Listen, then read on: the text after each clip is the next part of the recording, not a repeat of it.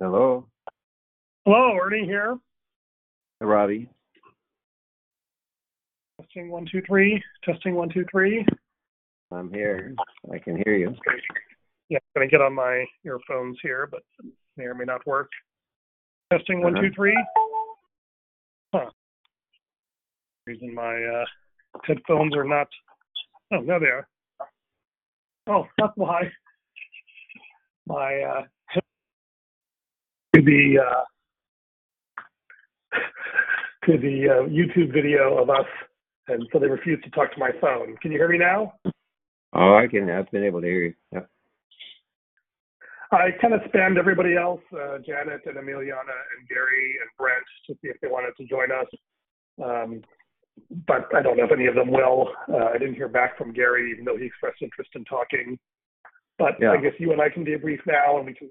I'm happy to for you to set up a separate time with Gary later to get his reactions. Yeah, I texted or uh. Gary, or no, I I messaged Gary because he had originally contacted me through Facebook.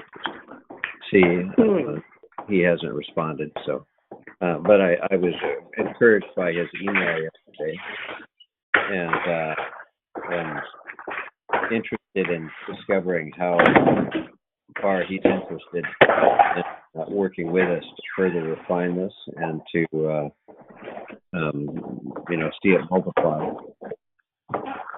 Yeah, I think. Uh, yeah. Um, His his let me close. start with prayer. his- Sorry. Yeah. All right. Go ahead. Yep. God, I just thank you for um, Robbie and his partnership in the gospel from the first day until now, and for the chance we had to do this uh, DBJ project and this DBJ session yesterday. I thank you for the extraordinary and miraculous things you have done in our families over the last several months as we've walked this journey. And I really feel like you have showed up uh, because we have humbled ourselves before you and sought your face and sought your kingdom first. And I'm really grateful for that. And I thank you for the lesson of yesterday is that we need to continually be reminded to keep you first and not idolize our family or uh, worse yet, our own agenda. Lord, thank you for Salome and the lessons we learned from her life. Um, and just her utter selfless devotion to the very end, to the bitter end, uh, which wasn't the true end. And Lord, I pray that we would maintain that spirit as we seek to support your work, as Salome did, and use our time and treasure and talents to support you wherever you want to go. And I pray that you would give us wisdom to do that and how to partner with everybody and how to be uh, collaborators and not competitors with all the work you're doing in the rest of the world. I ask this in Jesus' name. Amen. Amen.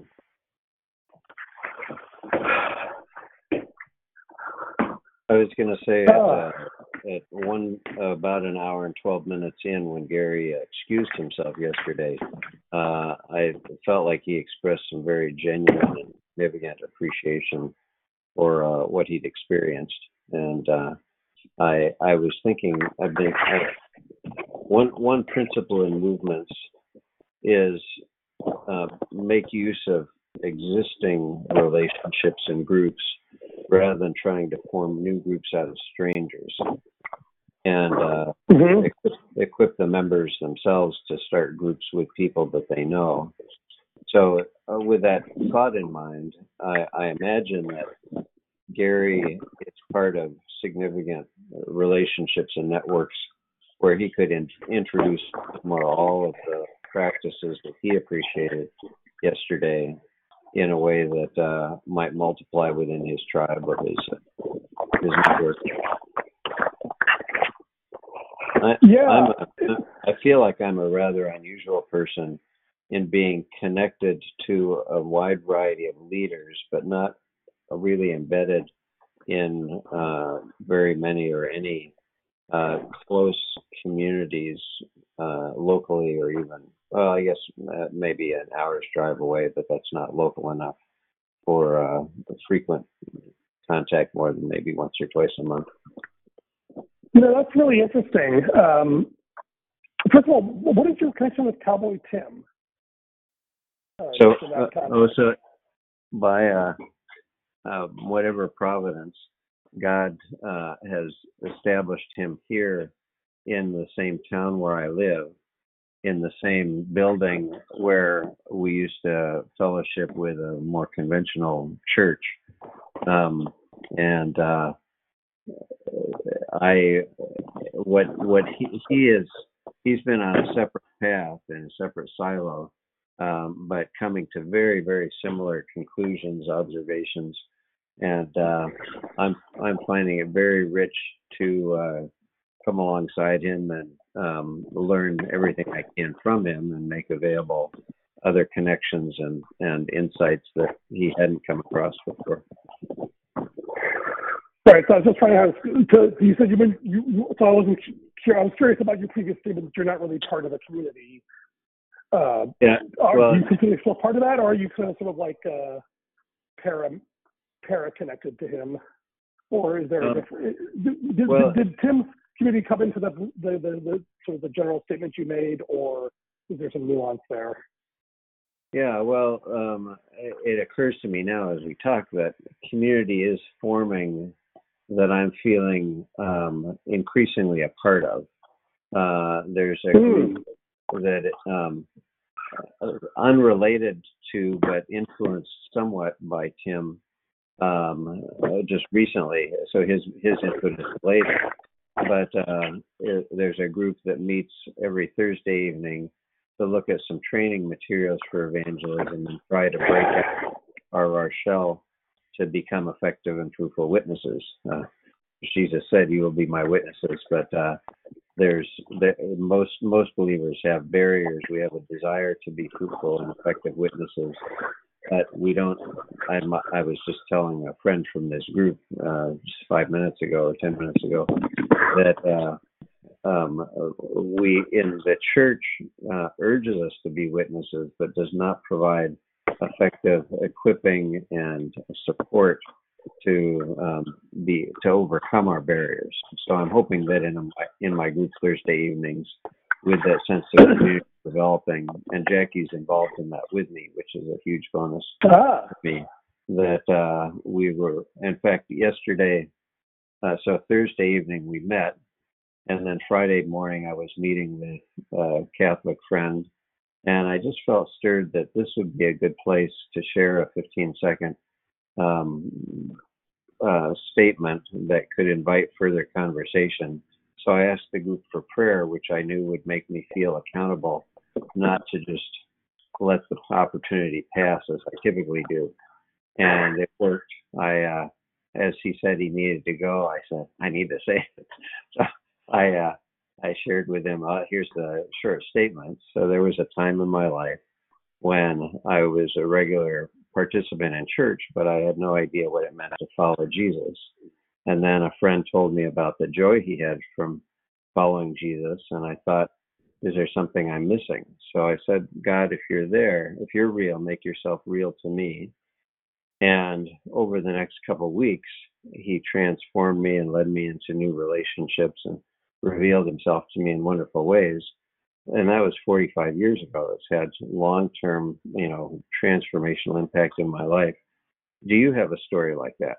So that's the, mm. and and uh, I practiced it before I went over, and then at the as he was ending the conversation, so we ended up talking for another 45 minutes. He was very open and uh, interested in further conversation. He's starting to read the Bible. So you know, for me, that's a big step. Uh, for many people, that's trivial, but um, if not, if it's true that 95% of Christians don't share the gospel in any given year, uh, then you know a little bit of uh, accountability and equipping and can make a big difference, and the accountability of a group that's wanting to grow in this together. So I'd asked for prayer, and then I recorded afterwards. Um, yeah, so that's a that's a community, and I'm uh, that's not a community that I think is looking for what DBJ offers. Um, but I do want to introduce them to multiplication concepts as we, as we dig further. Um, but the, the larger group that Tim is part of is a community he's leading, and I'm now part of that. Um, and I have developing relationships with a number of people there, and my daughter's involved with me there, and that's great. Um, but again, that's not a group where I feel like I could invite people who know each other to gather around a DBJ format uh, because they're busy enough with the the the approach Tim is leading in. So I don't I don't I, I'm also I have a scattered network of people who know me like you, but who don't know each other. So as we did with the DBJ series, I could bring some of those people together, but those are not going to be lasting relationships. Those those aren't pre-existing relationships except with me, and so they don't tend to become lasting relationships in a movement dynamic. Okay, more than you wanted, but that's a. Oh, no, I think, I think there's a lot of rich um, insights there. So Yep. let me just kind of tease apart a few of them. Yeah. One is that, you know, in a non-Christian context, people have a lot of social relationships that are not engaged in religious activity. Right. And the, you know, the, to be in a traditional culture is to be primarily defined by your social relationships rather than your professional obligations, right? Um, that's almost, um, you can almost use that as a definition. And so, of course, the natural way for things to spread is to inject, you know, the gospel in Jesus as a novel thing into this existing strong web of non-Christian relationships. Right. The challenge we have in a gospelized culture is that Right. most of our close relationships precisely are those who are Christians. And as you say, they are already embedded in some practice or institution uh, Right. or other, right? And so to do it as an additive thing is um, can feel burdensome.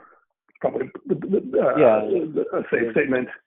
Right. Most people aren't looking for something to add to their lives. Uh, they're busy enough. Well, well, yeah. Well, well, that's the interesting thing is that I, I wouldn't actually go that far. Okay. Most people have some sense of things that they would like to do more of. Okay. Right. Yep. Um, Yep. But I would think that most of them are not a priori uh, looking for a. Uh, well, the question is, is um, the the category of. There's a wonderful uh, phrase I heard, which is a bit tangential, but I think we're going into. Someone says there's like four burners in your life. There's your health, your family, your friends, and your work. And only Uh-huh. one can really be on the front burner at a time, and Oh. something will necessarily be on the back burner. Okay. Right? If you're really trying to be present for your family, you tend to give your friends short shrift.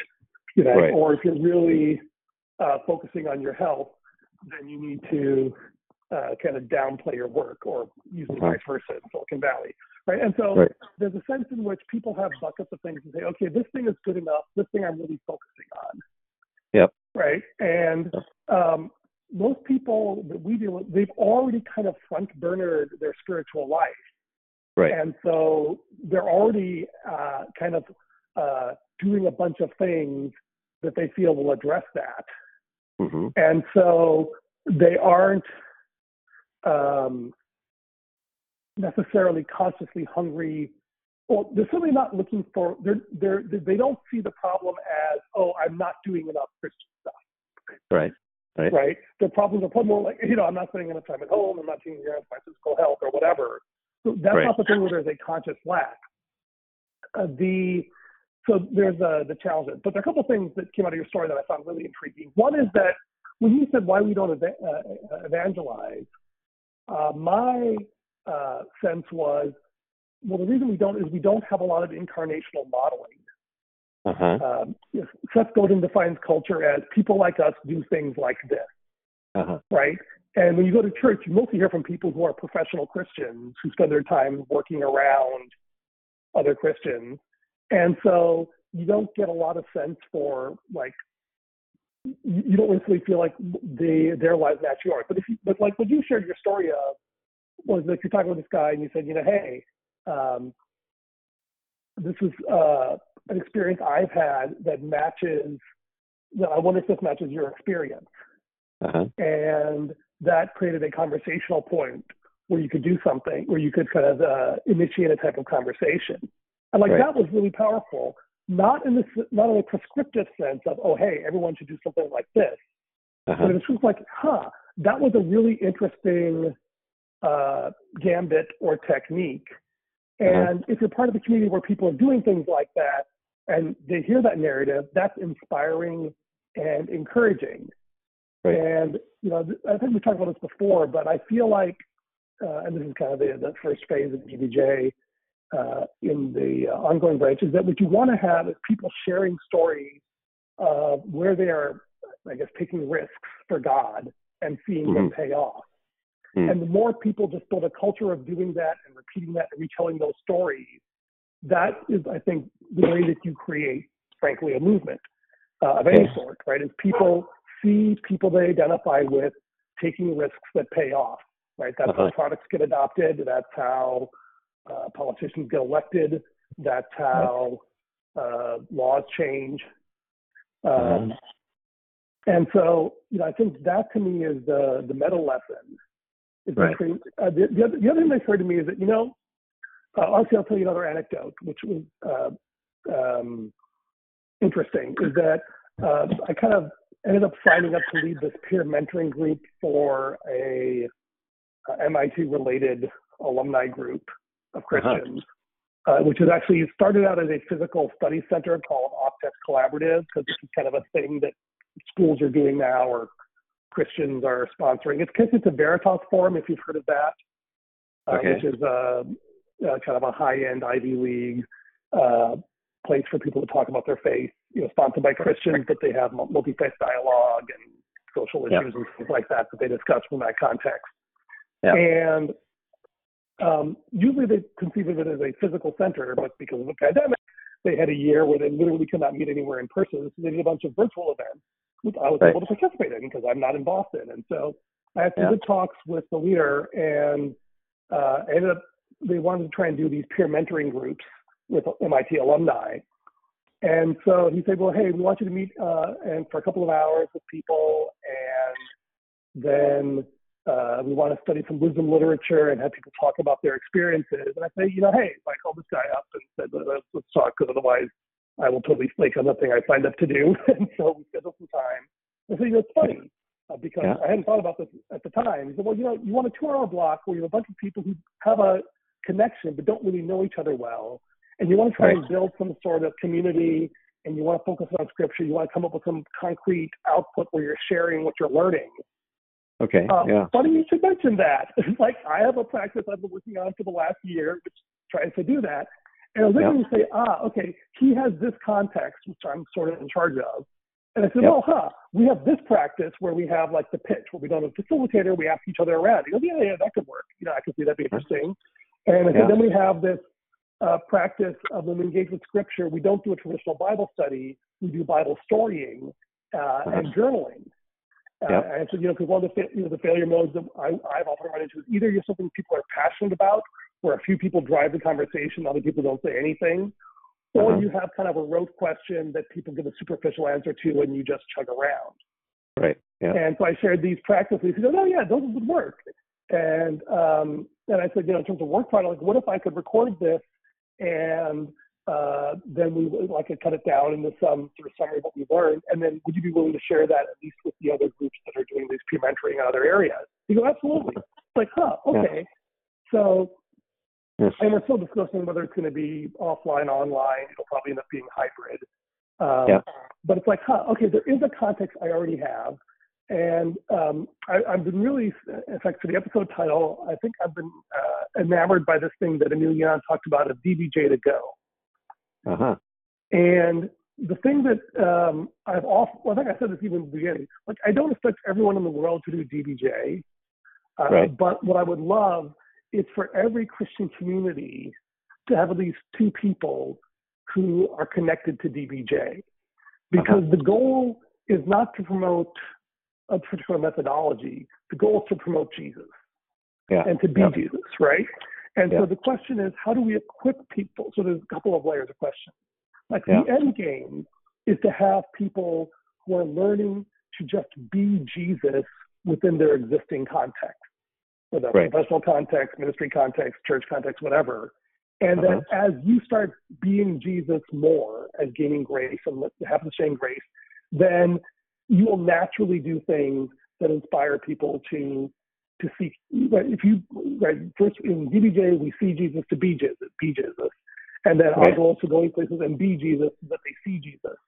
And Yeah. I typically think a lot about uh, opportune moments, like the phrase moments that we've been playing with, is that um, when you can, uh, someone's at a point of crisis or a point of pain, and you can respond like Jesus rather than like yourself, Right. uh, or the way you normally would, or more importantly, the way the cultural norms would um, uh, tend towards Uh-huh. right? This idea of being able to be Jesus in a uh, we need a better word than disruptive. Uh, it, uh, maybe um, uh, what's the opposite of dis? Uh, con, um, cis, I don't know. But like the idea, let's, let me go with conruptive for now, rather than it's not disruptive in the sense of tearing things apart. It's conruptive instead of in the sense of tearing things together. If that even Mhm. makes sense as a paradox, right? But the idea that Yeah. Jesus is is reweaving things when he shows Yeah. up, and uh, that is actually literally in my workplace. I've been doing that a lot this week. My primary job is to show up with hope and emotional presence, and not deny the negativity, but not react to it Okay. and to be uh, salt and light, as we say. And so I feel Mhm. like that's starting to happen at work where people are looking at me as a person of peace Mhm. in this thing. And it has nothing to do with DBJ, uh, Right. you know, structurally, but everything to do with trying to be Jesus in those Mhm. contexts. So I think Mhm. that in some sense, that's the 80% of the work is just being Jesus in those contexts. And then what you get from DBJ is just helping you to be that person Yeah. that has that impact. So that's one layer of it. And, and arguably that's the most important one. Mhm. Um, the second thing is this interesting. Um, well, okay, so that's uh, uh, that's one level. Uh, uh, so, so at one extreme, let's call that uh, on a scale of one to ten. Let's say ten is the really being just fully incarnate in your communities with no Uh-huh. reference, conscious or uh, to the practices or the name or anything. Uh, level at the other level, we'll call it just uh, level one is actually being in a DBJ group and going through the full, a full DG, self-consciously going through a public DBJ process, right? Right. Right. And then somewhere around, let's say like three, or, or uh, is what I'm doing with Octet, which is uh, taking the DBJ principles and practices and employing them within a different context. In this case, Mhm. it's sort of a new context, but it's not my context entirely Right. partly Right. my context. Uh, but that's something that um, not branded DBJ. Uh, it's Uh-huh. not consciously trying to DBJ, but it's something someone say, you know, hey, I can adapt to these DBJ practices into this existing format, right? And that's something that people can start doing.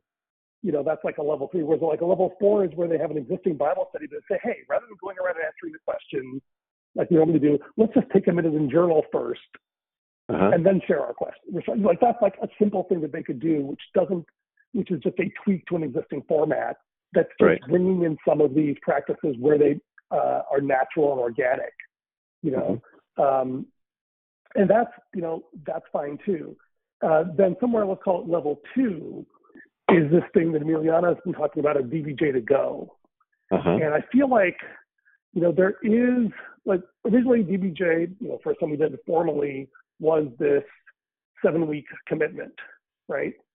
Um, Right.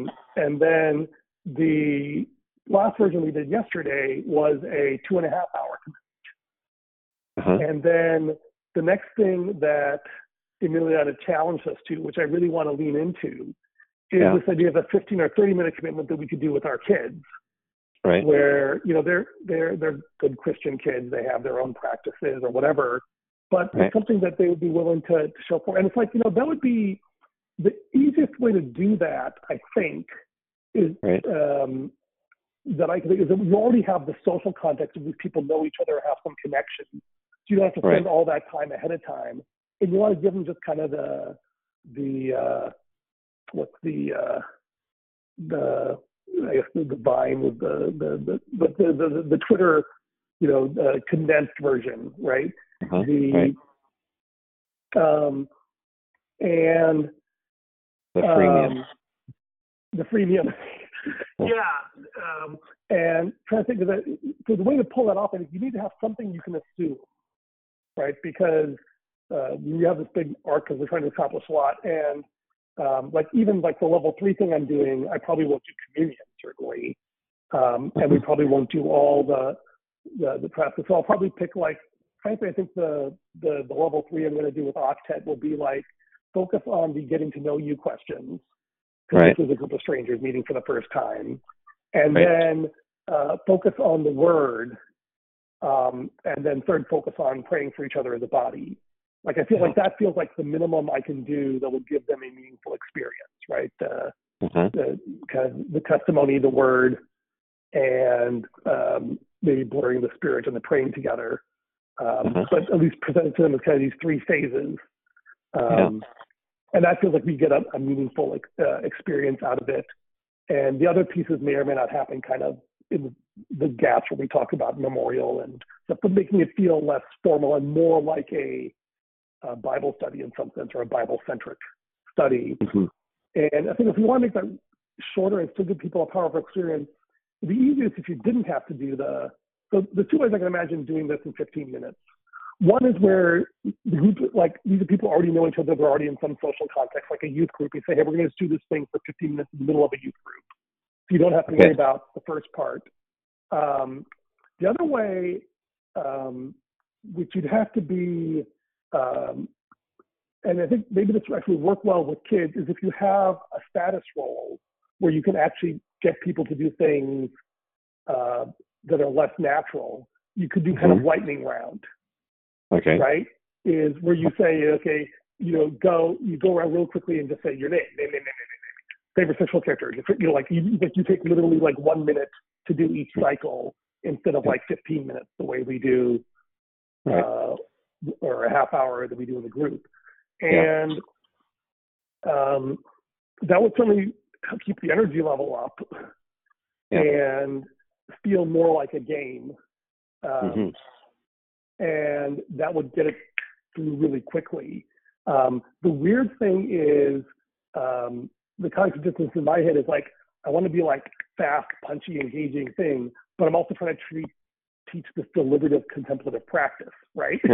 Yeah. Is and, and so like I, the the best case scenario. So let's just let me just spitball this as an idea, right? If you have a group of people, uh, you have like uh, some social time ahead of time so people have some shared context or whatever and say, okay, we're going to start on the dot. It's like, okay, you have these three questions. You have exactly one minute to come up with your journaling. And then we're going to do lightning rounds where you go around and answer these questions. Boom, boom, boom, boom, boom. And then we do a uh, scripture, we'll have to do like a single scripture passage, which is like five to seven verses uh, max as the thing we do, and like people do the um, the, the the journaling, and then we do the lightning. So, so it's like there's a light there's a journaling period. Um, so there, I guess so. Kind of break it into three uh, into modules. Uh, like there's the um, context setting where you explain to them what's going on, Uh-huh. uh, reading a passage, swimming. There's a journaling period where they're doing the reflective, and then there's a lightning round where they just share their answers super quick. Uh-huh. Um, and that feels like that could happen quickly and be interesting and engaging and still have the pieces.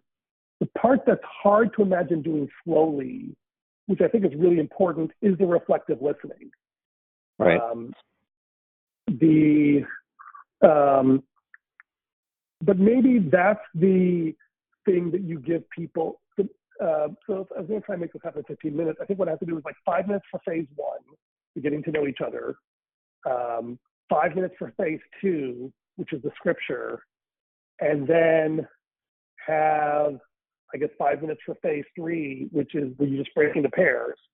And if people want to go long, they do. right? Uh-huh. That's not on me, that's on them.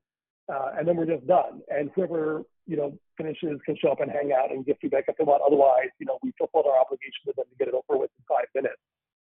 Right. Um, and, you know, when they break into pairs, then they, um, you know, spend their time journaling and they just sort of decide together when they're both ready and then they share, repeat, and pray. Right. Um, you know, that feels like it would be uh, challenging and exhausting. Um, Uh-huh. But it feels like I can imagine telling people it's 15 minutes and being sincere about it. And if they're, um, um, we have kind of like a 15 minute social ahead of time just for people to show up and kind of get oriented and make sure everyone's logged in. Uh, and then we do a 15 minute uh, those three lightning rounds, and then it's breakout rooms. People can um, take longer if they want and show up afterwards if they want. So if it's like a 45 minute block of time, but there's only 50 minutes where they actually really have to be there and fully engaged, and the rest is sort of optional Uh-huh. uh, header and footer. That feels like that is conceivable. Okay. Great. You know, Uh, so- can you imagine your daughter? Uh, I, I guess maybe that's something to pitch to your daughter to see if she'd be interested in, in doing that, and if she has any thought about whether that that would even work. Yeah. So I, I'm I'm not a good listener often because my mind is so active about thinking about alternatives, and I didn't catch the full vision that is in your mind um, because I was thinking about complementary pieces along the way. Uh, Fair one- enough. I'll write it up one- and you can look at it later. Yeah, yeah.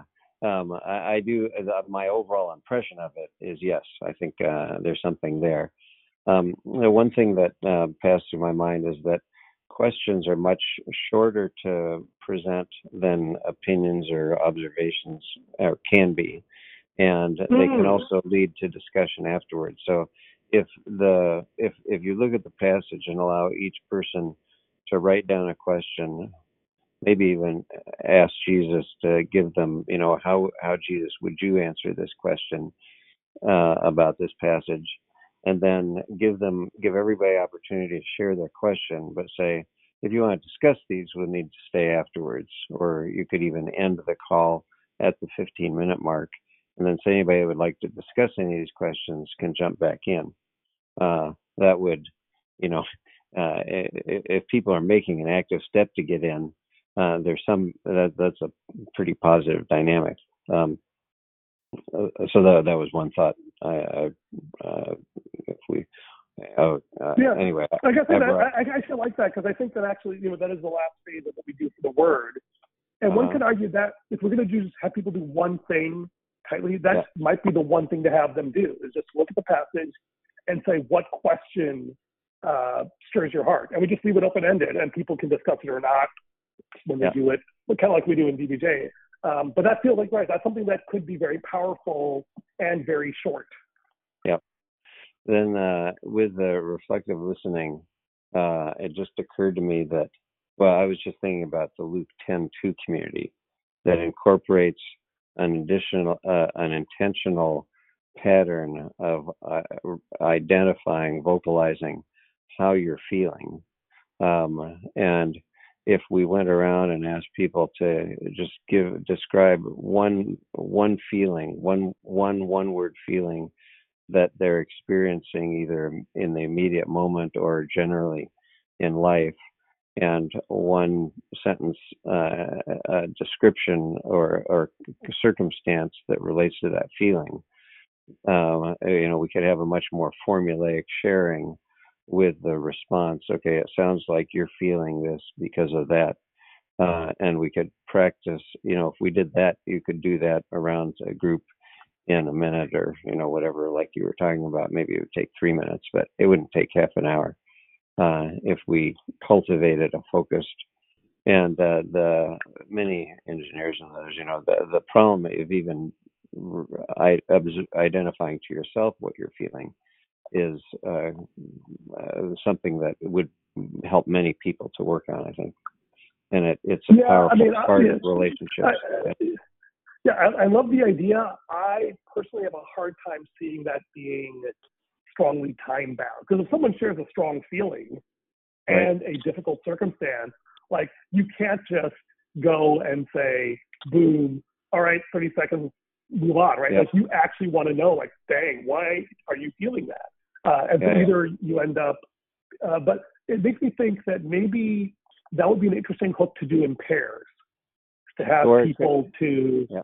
identify a feeling, because that's where you really want people to uh, grapple and connect with each other, and they can organically decide if they feel like you know they have a hard stop, they can be quick, but if they don't, they won't, and that way there's the the power dynamic of us making them do it uh, Right. is absent. If if you're going to do this on uh you know uh, i'm thinking about the zoom context uh where you've Mhm. got the chat you've got the chat we could ask everybody to check in with uh an emotion and a circumstance you know one sentence and say uh after our formal time anybody that can stick around uh will take time to hear more and to pray about those things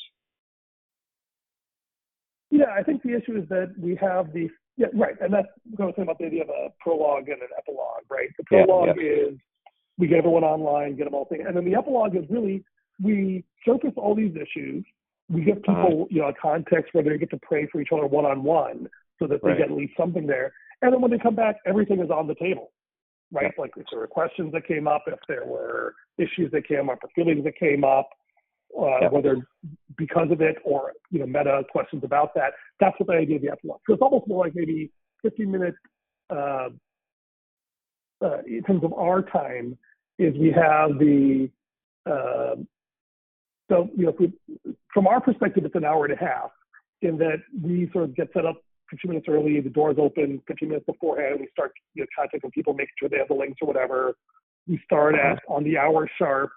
Uh, we do these three five minute you know uh, blocks, and then at 10 minutes into the the 15 minutes, we break them up into pairs and we tell them, okay, plan to take about five minutes. This is what you're uh, supposed to do, and then if they want to stick to the four minute, uh, you know, uh, you know the, the four or five minutes that we give them, great. And it be and like whenever you're done, you're free to go, right? right And but if you want to come back, we'll be here. Uh, we'll be debriefing and talking about some of the issues that were raised. And if you want to become part of that, that's awesome. We'd love to have you come back and and join us. It's it's totally Yeah. up to you. So I'm not nagging them to be done. I'm not nagging them to come back. Um, And but we at least plan to be around for another, you know, 15 minutes. Well, I guess make it an hour commitment. We plan to be around for an hour, and then you know we have time Yeah. if people want to. But we at least commit to being uh, the adult supervisors commit to you know 60 minutes, but they're only committing Mm-hmm. to 15 minutes, and then whatever happens happens. right yeah And it's funny, you Um, know, my, my son's favorite part of youth group is Yeah. after youth group ends, oh right yeah where they just hang out and play games. And it's like, you know, Uh. there's, there's, there's there's an interesting theory about that. Is that like, what if you actually had something where, like, the programmatic part was really that small, but there was all this other time for socialization, interaction before and after. Well, yeah, it's like that competition between programmatic and socialization interaction. Um, we, uh, the, what we're doing on Sunday mornings with Tim Moore, he's calling Church Interactive, and uh, Mhm. we do discussion round tables. We he engages you know, people from the audience. We hear each other's thoughts, looking at questions like if uh, if church leadership were evaluated by uh, um, spiritual um, criteria rather than uh, the traditional measures of uh, that we have, uh, how would that make a difference? Or if if love were a motivation rather than uh, numbers or you know things like that. And um, anyway, it's been uh, it's a it, it, uh, that that that feels like a community because um, I'm we're interacting and I'm getting to know people uh, in a way that they're uh, you know typically is reserved for a few minutes conversation with whoever I happen to run into after a service. Yeah. Yeah. So th- think about that as the um, oh, the other thing that would also make this uh, a little bit faster Uh-huh. is if you could assign homework, where where people read the passage to themselves ahead of time, so they're not coming in cold. Um, or yeah. you know, you could even uh, you could even do it actually. If you think about this, if you could even do it, uh, if we think about this as a parent-child thing, right? Each of us is an adult bringing one child right. to the event. Then you could even have um, uh, sort of the parent-child do kind of a pre-brief uh-huh. before it, uh, where they talk about the format and the, the context and some of the other people, so that they don't come in cold when they show up. You know, with the 15 minutes in there, they right. don't have it. Right. It also thinks about 15 minute sprint is like that would actually make more, more sense to drop into the middle of a youth group meeting. Right. They say, hey, you know, you guys have already met, you know each other, you have some relational social context, and we're just going to do this quick 15 minute exercise. Um, you know, that's something I could imagine pitching to our youth group leader. Right, is letting me come in and do this thing as like a special thing, and like it's fast and it's short.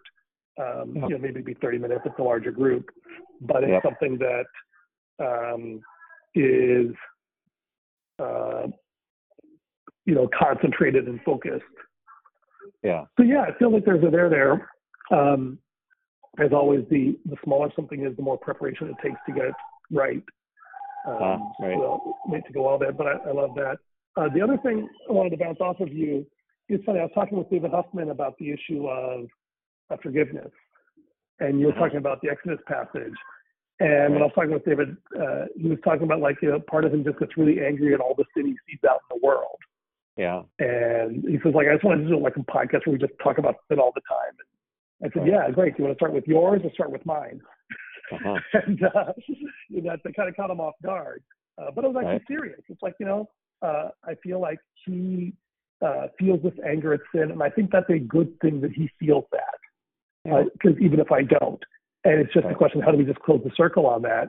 But it really made me drawn to that Exodus passage because it's precisely about this really horrible thing. Although there's some weird nuance there with Aaron and the feast of the Lord and the revelry, but uh, I don't fully understand. Uh, but it feels like the first 14 verses of Exodus 32 might be enough. You know, there's a lot going on, obviously, but uh, um, you know, in order to keep it bounded, if we did yeah. just you know two sections, you know, Aaron and the sin and and Moses talking to God, and just kept it at that, that might be enough to um, build a DBJ around, and people yeah. can fill in their own context for what happened before or afterwards. Like right. maybe, you know, maybe we, we, we do it in, enough where we can say, you know, hey, we encourage you to read Exodus 31 and 32 so you understand the context. But for DBJ, we're just going to be doing these 14 verses. Uh huh. And so um, uh, that feels like a yeah we we met with Paul Watson early when we were you know yeah. reflect uh, uh, so the the pattern of this uh, Discovery Bible Study that I first read about and learned about um, when I actually met them down in Portland for training. Uh, what they have found to produce the deepest results is first, for if, if and this relates to the homework idea. So if you have a person first write out the passage word for word, it forces them to think about every word. It's a you know it, it takes hmm. it's a kind of processing that we don't often do with things, and then to yeah. have them have them restate it in their own words, and mm-hmm. then and then identify an I will statement that is based on this. If I'm seeking to obey God, I will dot dot dot. And so we could have everybody. Uh, we we could invite that as homework to enrich the process, and the people who do it. Uh, I think it would be evident um, the benefit and value such that the people who won't do it the first time um, by the third or fourth time, it seems likely that they would if this were a repeated process. Yeah, I mean, like as you know, you know, ironically, like uh, you know, of the group, I think, um, like in this context, the um, um, I think like three days ahead of time, it was still only Millie and I who had signed up, and so everyone else signed up like three days, and two people even signed up after we started, Kate uh. and uh, a friend of mine, Tom Denbo. So, mm-hmm. um, and they missed it, which is was sad. Yep. I have grace for myself that I didn't catch that. Um, yeah. The um, but so the uh, if we ha- so um, I mean, when I hear that, that that just you know that screams to me. This is a traditional culture where you can tell people to do things and they do it, right? Um, well, the, we're talking about homework. Suggest, yeah, suggested but advanced that's, preparation. the whole concept of it, right? So, but the whole point Yep. of telling people to do things is, is this Yep. whole paradigm that I'm trying to get away from, right? So, yeah, the way I would frame that in our context is, you know, hey, um, well, one, can we actually plan this? Do we actually get people to sign up more than a couple days in Uh-huh. advance? We have a chance to build community and anticipation ahead of Okay. time, right? Right. right. um, uh, one challenge. Uh, the second challenge is, I think I would say is that, you know, hey, uh, one thing we want to do is give people the opportunity to study the passage in advance if they want to, because before we never even let people do that, because we don't, I mean, uh, or, and, and then say, and then you, we again, we do the prototype rather than the prescription, where you say, you know, hey, Right. one of the things that I like to do is to do this. Yeah, or we and suggest you a, a variety of things. Yeah. But, but, but Like- it's not suggesting. This is, Okay. this is key for me. It's, Ah. it's demonstrating. Uh huh. It's like, you know, hey, this is what I like to do. Okay. You don't present it as a recommendation or even a suggestion. You say, this is Yeah. what I like to do. And people look at it and say, huh, that's interesting. And if they feel inspired, they do it. And if they Yeah. don't, they don't. Or if they do something different, that's fine. Like, there's no uh, stigma Right. or uh, or even a um, this is something I'm very sensitive to these days, um, partly because I've been so blind to it for most of my life and still am in a lot of ways. Is this idea of status role, Ah. right? Implicitly, when I suggest you do this, that implies that I understand. It, it's setting ourselves sort of as a teacher Okay. or a parental figure, right? Yeah. Um, and you know that's kind of what I'm going through with my my psychologist. Uh-huh. is there's this weird dynamic. Uh, I talked about it where I, I, I, like I told him, like I feel like you know that sometimes you do things where I feel like their purpose is, to establish emotional distance to maintain the power role. He goes, Uh-huh. well, that's bizarre because from my perspective, you have all the power in the relationship and I don't. Uh, And it's like, uh, huh, there's this really weird inverted dynamic there that I don't understand. But I'm starting to think that those things which I'm barely conscious of are actually the root of most of the misunderstandings and frustrations that I feel. Um, Uh-huh. But I haven't had the right mental framework for understanding that. And if I Yeah. do, then I can actually. That's funny. This is professionally. I'm going through this huge uh, um, process of trying to bring, um, we don't even have the right word for it, but trying to get our data management strategy to be coherent. And it sounds really dry and academic there, but the reality is, is we have this cultural um, failure point, I guess, where we're not agreeing on what is the right data to make decisions. oh, And we had, a, before this last week, we even had a hard time even understanding why it was that we weren't in agreement. It- Uh-huh. It was more like, like clearly something is wrong and people are upset, but it was hard to get a clear articulation of what was wrong and what they were upset about. And sometimes Uh-huh. people would say things like, well, this report is wrong, or you're asking for the wrong thing. Um, and it was very much a, what I would say, blaming uh, rather than uh, deliberate identification of issues. Uh, and that's a sign of a lot of stress that people are under for various reasons. But there's the same, um, uh, the as we've been having, and I'm advising a startup who's trying to build a little bit, who's trying to, has got a really great product, but they have no marketing strategy to speak of. Uh, and I said, your problem is you have to define the problem in a way that when people hear it, they go, ah, yes, that explains what I'm feeling. Uh, but when Uh-huh. we first did that, it was just like it just talks about how messed up things are. It's like you have to you have to define the problem in a way that when you present the solution, it is obvious that it is the right solution that it will work, uh-huh. right? Yeah. And and pairing those together. And this, you know, I mean, for me, the biggest thing about DBJ uh, is this issue of discipling by Jesus. Right. Like Jesus is really the only authority. Scripture is the only, you know, we, Jesus, His Word, His Spirit, His body, His blood. Those are the real authorities. And the hardest discipline of all, and perhaps the most important one, is precisely um, like I'm not the guy sitting on the left hand or right hand of Jesus, right? Uh-huh. This is precisely the thing that James and John were aspiring towards. That Yeah. uh, you know, do, and I think that the um, and so like every discipline, everything that so maybe that's an interesting um, um, punchline to all of this.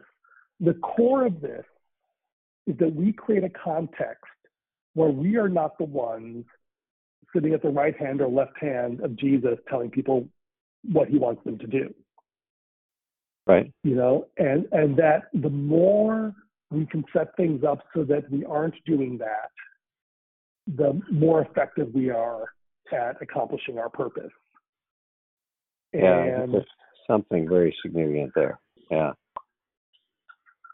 and Oh, go ahead. I'm trying not to cut you yeah, off. and, and the weird part is that is that this is the design challenge because that the the uh, there's this wonderful David Marquet quote is that to give people control, you have to give them clarity and competence. Uh huh. Right. And so, ironically, you have to be more clear about what you want and what people should do, and you have to train them Yep. on how to do this in order to be able to give up control. Right. And that's the paradox that um, you know. I feel like we've we've got a plausible way to do that in a, in a two-ish hour block, Right. and um, going to do that. Sorry. But anyway, the concrete pitch is I would love to do a, a one-shot DBJ on the first half of Exodus 32. Okay. Um, and Right. where it's focused really on, on this issue that you've been raising about how do I really have what how did Moses have compassion for the, the children of Israel, it, literally in defiance of God's righteous anger. Uh, whereas usually I'm, the, I'm the- on the other side, right? You said I'm the one who Right. has righteous anger, and God's the one who has such compassion, Yeah. and that's still For me, hard. for me, the most fascinating turn in that story is where Jesus, uh, where Moses, uh, Jesus does this with the Father, but uh, where Moses says, uh, "Now forgive these people, and if not, blot me out of your book." That's that's. I Yeah. think of that as the second half. Uh, the first half of the story earlier in the chapter where God says, uh, "Your people who you brought out of Egypt have sinned grievously, and I'm going to blot them out and start over with you." I think that's in the first half. So I, I I think actually all of that is. In, I- think all of that is in the first 14, 14 verses. Where both where they, the first seven verses are where they sin, and then I think it's just like seven verses where Moses in dialogue with God, where Uh, uh, I have to look at it again because I uh, Yeah, because I, when I when I copied the passages out and I ended up with two blocks, a block at the beginning and a block uh, closer that includes the 32, 32, I think, uh, which is I thought the verse that I was just quoting. Yeah. Okay. Um, Yeah, maybe I didn't. I didn't read the rest of it, so it's entirely possible. I I, I missed that. Okay. Yeah. So anyway, so I think, but the, I think the key point in this, maybe that's the way to think about it. The key point in this is is Moses' dialogue with God. Right. Right. And the dialogue of what he does with the people and, and all that we can probably skip over. So maybe that's the homework assignment. Is let's see if we can trim down chapter 32 into a bite-sized piece that has the right, as my dad would say, the character study on Moses yeah. Yeah. um, rather than all the filler of the narrative. And we encourage Right. people to read it um, ahead of time, but we let them know we're going to focus on this part. And then Right. we can um, share some of our practices for how we do that. And, Yeah. we and each. targeting like we- rough, roughly three weeks from now. Yeah, you and I could each identify, you know, what's our current favorite way to uh, to digest material like this. Actually, Yeah. I, I think I probably mentioned before, I was inspired as a as, in my 20s to start just cut writing out the whole Bible, and I finished up a year or two ago. Um, so I've, I've done I've done that practice. I just disciplined myself a paragraph a, a day. Uh, sometimes I got behind and would catch up, but uh, in any case, um, now I've I've found that listening to the audio scripture uh, seems to work better into my pace of life and mindless uh, Mhm. things that I occasionally have to do. Um, so uh, anyway, yeah, and then there's practices of others like David and Paul Watson.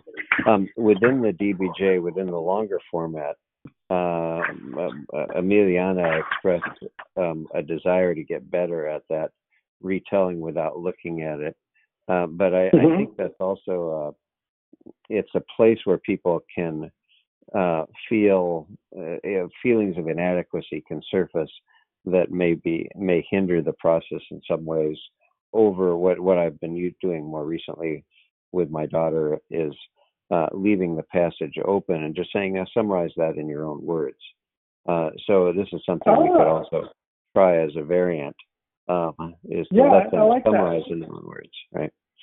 And then it's Yeah, I would love to try that next time and get people's reaction whether they think that was Yeah, uh, doesn't feel like it's- diminishing. yeah. Yeah, Then it, it doesn't feel like it's, you don't have. Yeah, I, I look at it. I think like you know, it's actually I like you know I I, I am of two minds. Look, on the one hand, it's good to be kinder. On the other hand, having the right amount of anxiety and discomfort makes for deeper learning. And so, um, Yeah, I, I, yeah. I think it's definitely worth trying the variant and seeing what happens. right. Yeah.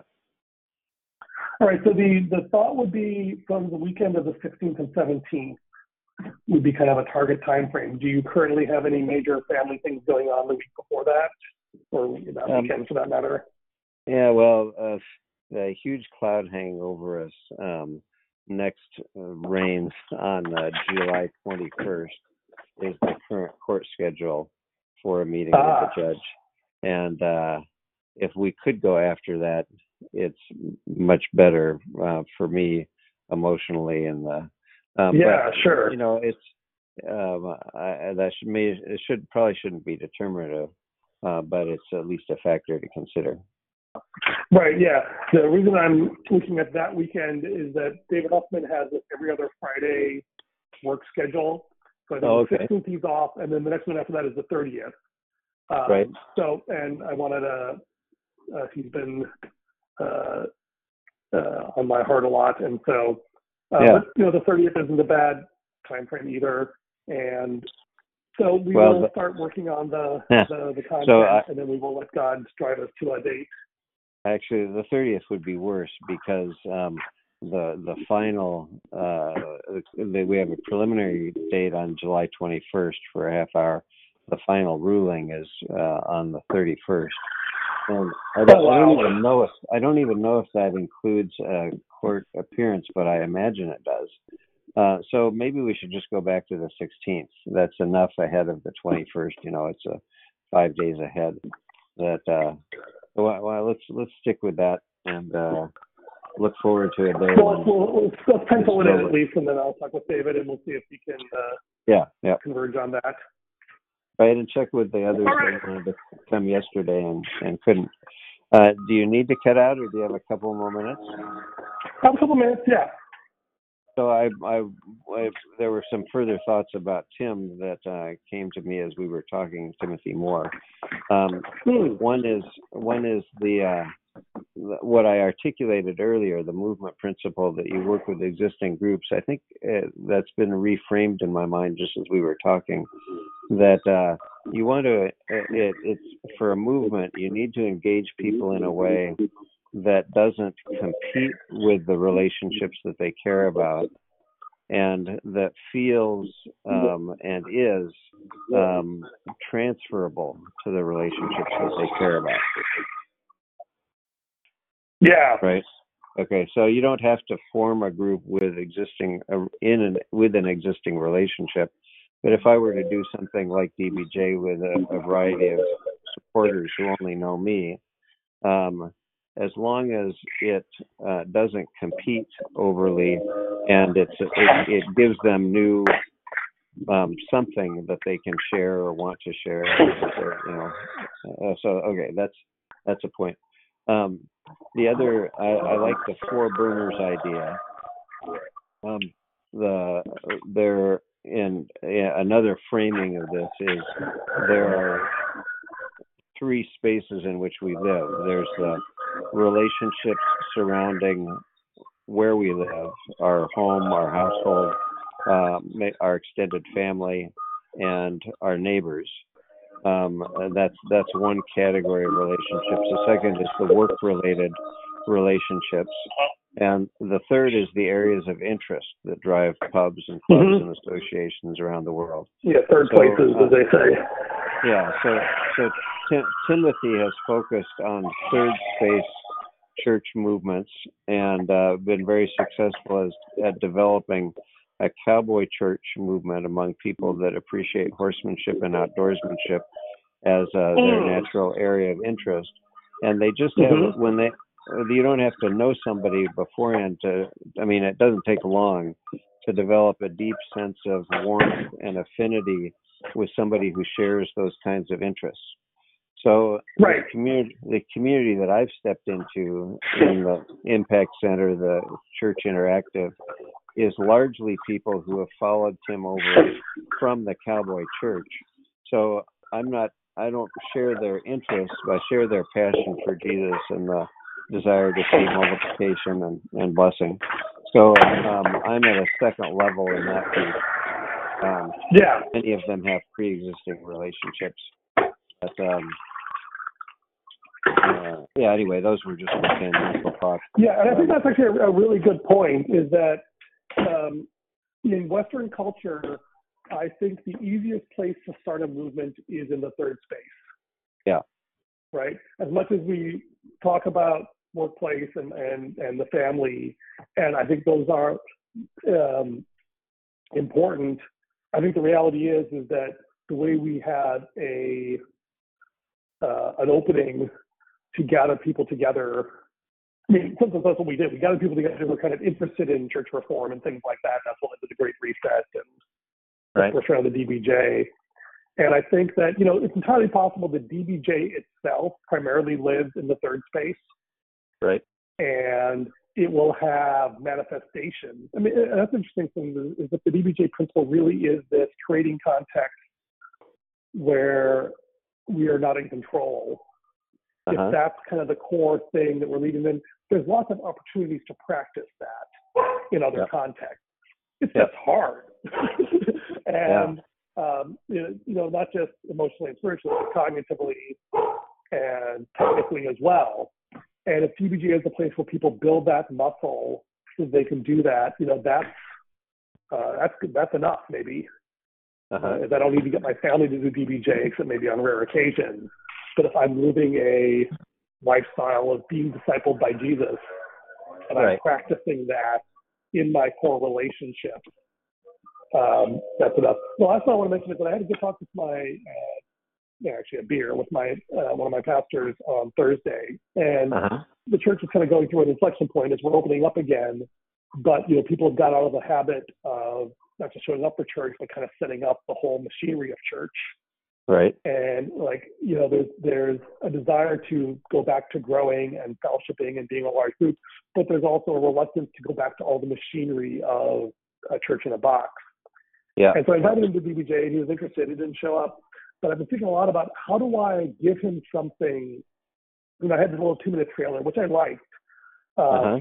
but it was more just a testimony. Uh, one of the things that's on my heart to do, I don't know if I God will allow me to do or grant me the time to do it, is to do the um, um, the the highlight reel, where I basically you know recut the DBJ two-hour session down to something which just the like you know question answer answer answer question answer answer answer right without Uh-huh. all the gaps and the transitions to something that's probably more like 30 minutes Yeah. um, and like I feel like that would be a good thing to do. It feels like a lot of work to do. Um, Right. But like the the the the DBJ to go, the title Breaking. um, productizing. DBJ on scale. Uh-huh. Uh, work think more about how do I um, reshape it, what we've already done, to um, make it easier for people to, um, for lack of a better word, um, um, to create envy, for lack of a better Yeah. term in the marketing sense. That's not the right Christian word to use, but like, you know, hey, these people are saying something cool. I would kind of like that too.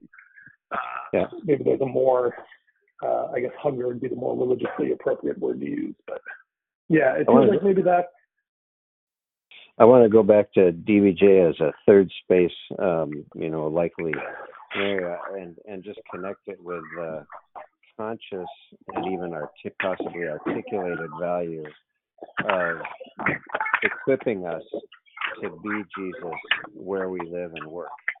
So so that um, Mm. this impacts our households and it impacts our work relationships, even if we don't bring them into uh, the DBJ experience. Yeah, I think that's good, right? DBJ exists to uh, as a context where we can see Jesus to be Jesus, and then so that we can be Jesus in our first place and second place context, so other people see Jesus. Yeah. All right, that's a good note to end on. Yeah, well, in terms of And so- you, were, you were describing, there are some other things we could talk about later that Timothy has mastered that are quite transferable to megachurches and other uh, traditional church context That uh, the the DBJ has kind of a high structural, um, uh, uh, you know, it's it's a it's a high structure thing that may not fit as many situations. Uh, Tim Mhm. has a much looser form that uh, some basic principles that could uh, be much more readily adopted and adapted by a church like yours. Yeah, I'm interested about it. It's, it's ironically, the thing that makes quote unquote real church hard is Yep. worship. Uh-huh. Like the thing people love about church is you got a big band, you got a lot of people, you've got slides and all this stuff, and that's what takes all the effort. Uh-huh. Is Right. is, is is is is that, and Yep. so that's the thing that is a both a pain point but also the point of desire. Right. And um, you know, I don't know how we're going to resolve that as we move forward. Yeah. Um, Well, if it's the if the topic is of interest, you and I could talk further. I might uh, be able to get Tim on the call if it gets to that level where that would be worthwhile. Yeah. All right. Um, so I think the next set of items, so action items are I'm going to talk to David on a date. Uh, we will collaborate on uh, uh, a cutting of Exodus 32, and then you will follow up with Gary to see about you know what's a good time for a debrief with him, Yeah. Yeah. and then we'll just take it one week at a time. All right. All right. God bless you. Bless Thank you. Bye bye. Bye. Bless you. Bye bye.